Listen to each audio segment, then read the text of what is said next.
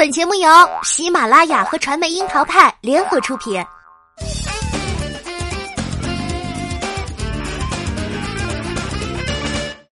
樱桃砍八卦，八卦也要正能量。Hello，大家好，我是小樱桃调儿。徐峥和沈腾这两个活宝，哪怕只是站在一起，什么都不说，光看这两张脸就已经很好笑了。尤其是两个人一起参加综艺时。不论是一起录节目的艺人，还是参与的观众，笑点开关根本就很难关上。关键是这俩人还老喜欢互怼。然后这两个人在综艺里怼完，就又跑到电影里继续怼了，并且还是一辆开往俄罗斯的火车。这股熟悉的囧味儿，正是徐峥最响亮的招牌——囧系列电影回归了。只是这次两人的发量都有点令人发指，这也难怪徐峥一见长发版的沈腾，张口就是一声“大姐”。抛开头发不谈，光看这俩人的脸，虽然一个长发，一个短发，但是相似度仿佛按照亲兄弟的模式在长一样。上次两人的撞脸，还是沈腾在羞羞的铁拳中一张剧照被热心网友 P 了图之后。竟然一时让人徐峥、沈腾傻傻分不清楚，更有人评价这不就是化妆前后的对比图吗？为了不再跟沈腾撞脸，徐峥特意去增肥了二十斤，试图以此拉开距离。怎料沈腾轻而易举就追了上来，所以这俩人是打算顺势组个书圈 Twins 出道吗？毕竟。一个是书圈一零一 C 位出道的山珍哥哥，一个是亚洲二十一帅的书圈百亿影帝，两位都是书圈的顶流，尤其还长了一张越来越像的脸，他俩不 twins，还有谁能 twins 呢？再说了，不管是笑粉还是颜粉，就冲这俩书圈顶流的交集，这么大一个瓜，还有理由不吃吗？徐峥的囧系列再度回归，大家是不是都有了心动的感觉呢？这部《囧妈》目前只官宣了两支预告片，篇幅也都不长，可是这股囧味儿还是熟悉的配方，尤其是徐峥那张标志性的囧脸。早在《人在囧途之泰囧》时，王宝强就道出了广大群众的心声：徐峥的脸长得就是个囧字儿。而这张囧脸出现频率最高的时候，基本都是在各种旅途当中，最著名的就有《人在囧途之泰囧》和港囧。没错，徐峥这次又踏上了囧味浓厚的旅程——俄罗斯。徐峥的囧系列，想必大家都不陌生。二零一二年和二零一五年的两部作品《人在囧途之泰囧》《港囧》共斩获了近三十亿的票房，成功让囧系列成为最具票房号召力的 IP 之一。而徐峥也凭借此系列在电影界愈加的风生水起。所以啊，当徐氏囧系列到了第三部，到底要怎么个囧法呢？早在电影正式海报发布之时，就已经暗暗透出了一丝玄机。曾是书圈一零一 C 位的山珍哥哥，这回成了一群套娃中的 C 位。仔细看会发现，这次站在他左右两边的是两个眼睛都在看他的套娃，而山珍哥哥的扮相也是像极了灰太狼。所以不免让人猜测，这次让山珍哥哥犯囧的，难道是两个女人？片名已经剧透了故事主线，这是一个围绕着妈妈而展开的故事。虽然电影要大年初一才上映，但也并不妨碍我们可以从两支预告片来预测一波。先来看看皮相，首先就是目的地，这次又是阴差阳错的踏上了前往俄罗斯的 K 三列车，并且还是跟自己的母亲，难怪海报用的是俄罗斯特产套娃，可见山珍哥哥还是很会选地方嘛。相比泰国的异域风情和香港的科技感。此次选址为俄罗斯，战斗民族的独特风情自带童话滤镜。绿皮火车在一望无际的平原上蜿蜒行驶，背景音乐是柴可夫斯基的《天鹅湖》，以及霸气十足的战斗民族服务员。完全可以预见，开往俄罗斯的 K 三列车即将因为囧妈而成为网红列车。不过，无论是泰囧还是港囧。以旅行目的地命名是囧系列的特色，但这一次，影片虽然在俄罗斯取景，却选择将人物融入标题。或许囧妈这是在有意与前两部拉开距离，也说不定呢。再来看演员阵容，徐峥囧系列的万年男一，从预告中可以窥探出，这次是一个名叫徐一万、缠身于商业纠纷的中年人。这个名字或许会暗藏什么梗？本该谈生意的徐一万，却意外的与母亲坐上了开往俄罗斯的火车。旅途中，两人不得不直面家庭问题。共同度过难关。已是影帝加身的徐峥，虽然他的外形严格来说称不上是滑稽男演员，却偏偏有 N 种小腔调是常人无法模仿的，而且呢，还都专属于徐峥的表演流派及风格，因此徐峥才变得独一无二，成为书签一零一的 C 位。再来说沈腾，徐一万以为带着个麻烦妈妈出门旅行已经够窘迫了。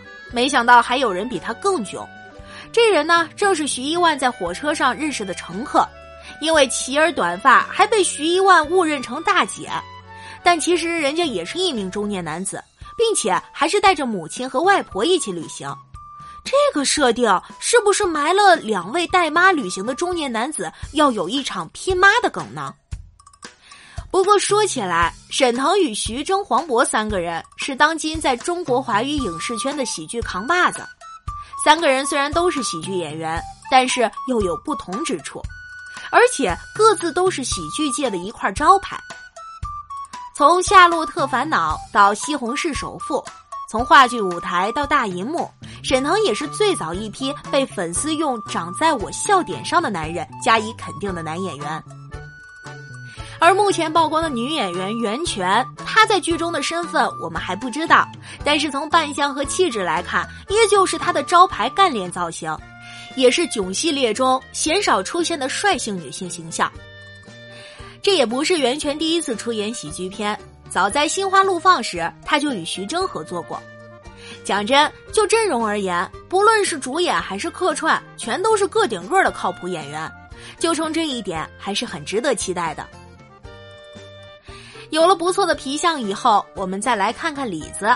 先来说故事，这是一个成年男人与妈妈一起前往俄罗斯旅游的故事。讲真，和父母旅行并不是什么稀罕事儿，但只要吐槽和父母一起旅行时的囧事儿，几乎就成了七零八零后聚会时说不完的话题。形容父母与孩子的关系中，我们最常听到的一句话就是：无论你多大年纪。只要在父母面前，你就还是个孩子。在徐峥忙着用手机里的语音软件沟通工作时，一只手正在不停的往他嘴里塞入小番茄、茶叶蛋，不管他在干什么，什么场合都必须这么强势执行。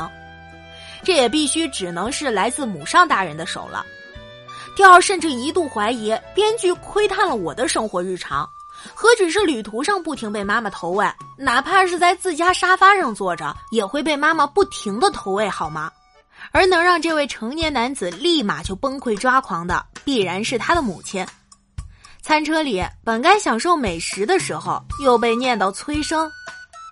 对于许多八零九零后来说，不论是回家还是走亲戚，最怕的就是上饭桌。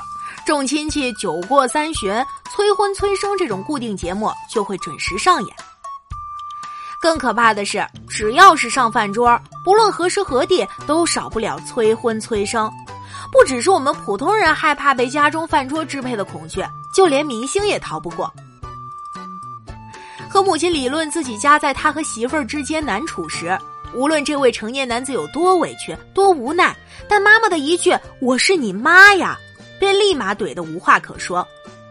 看看山珍哥哥崩溃的样子，像极了我们跟长辈理论却被对方轻松 KO 的样子。为什么永远都吵不赢妈妈呢？这个打出生以来的谜题，最近终于被傅首尔给解开了。婚姻能不能教会你幸福不一定，教会你吵架是一定的。尤其中年女人的特长是什么呢？就是我们好像没道理，但是只要你来讲道理，就会发现自己更没有道理。所以啊，徐一万作为万千个双面胶的代表之一，他是吵不过妈妈的。一段旅程，一间车厢，与妈妈点点滴滴的矛盾集中爆发。这的确是我们万千生活中的一面，也是徐峥在这部电影里最想说的。他曾在采访中提及创作初衷：你和妈妈的关系可以映射出你对待这个世界的关系，所以就变成了这样一个故事。如果说港囧是中年危机，那囧妈就是家庭关系的困境。与异国冒险中的爆笑经历相比，徐峥这一次似乎更看重对中国式亲情关系的讨论。但是现在两个疑问来了：既然是囧妈，那么这位妈妈的演员是谁呢？无论是官宣的海报，还是预告片，甚至路透里，这位让徐峥分分钟抓狂的妈妈始终都没有露面。而第二个疑问，从片名来看，主要围绕着妈妈来讲故事。而一直被官宣的特约主演袁泉，她和徐一万又究竟是什么关系呢？是否是片中的另一个囧妈？通常预告片都会延续电影本身的风格，但这次预告就玩了一波悬疑，所以很有可能徐峥这次讲故事的手法也不同以往。再来看看作为囧系列 IP 最大的噱头——笑点。把家长里短的故事放到电影里，并且还是囧系列的电影，这确实是徐峥能干出来的事儿。囧系列向来最吸引人的就是喜剧元素。在二零一八年的平遥国际电影展中的一场分享交流会里，徐峥曾这样解析自己执导的囧系列：“我觉得我的电影其实带有一种电影小品的感觉，跟学导演的人思维有一点不一样，这个可能也是我能够驾驭得住的，而且偏喜剧。”喜剧是我愿意采用的一种语言，但和传统笑闹堆积不同的是，徐峥的幽默向来都是情节表演上的互动。就比如徐峥跟沈腾的那段对手戏，一分多钟的预告就把生活中的囧趣事还原到了你面前。因为家有囧妈，徐一万人到中年了，也会崩溃的想要叛逆一把，决定逃离和浪迹天涯。结果倒霉的事儿开始接连不断的发生，生生上演了一出扒火车的动作大片。这位中年大叔真的是太难了。囧妈已经定档在大年初一，这也是徐峥囧系列第一次进军春节档。而看一看定在春节档的其他几部电影，看起来也是神仙打架的架势。连徐峥自己都坦言，压力还是很大的，竞争对手都很强，每部电影都有自己的优势。但冲着囧系列作为当下最具国民度的经典喜剧系列，除开大众喜爱的经典喜剧方式之外，更重要的也在于徐峥借由电影对于真实生活的深刻反应和对于小人物传达出的人文关怀。最高级的喜剧永远都不是在讲喜剧，而是在呈现和表达人生。且自港囧之后已经四年有余，囧系列都没有更新，但这期间徐峥也并没有闲着。而是在台前幕后拓展着自己的电影版图，不论是演员还是导演、监制，都做得风生水起。接演幕后玩家、我不是药神、江湖儿女、疯狂的外星人等风格迥异的作品和角色，戏路也在不断的拓宽。在国庆档《我和我的祖国》中执导的夺冠，收获了不少的好评。身份从演员、导演、监制、制片人到出品人无所不能，带着这些光环，时隔四年，囧妈回归，而且此次聚焦的是更具普适性的亲情。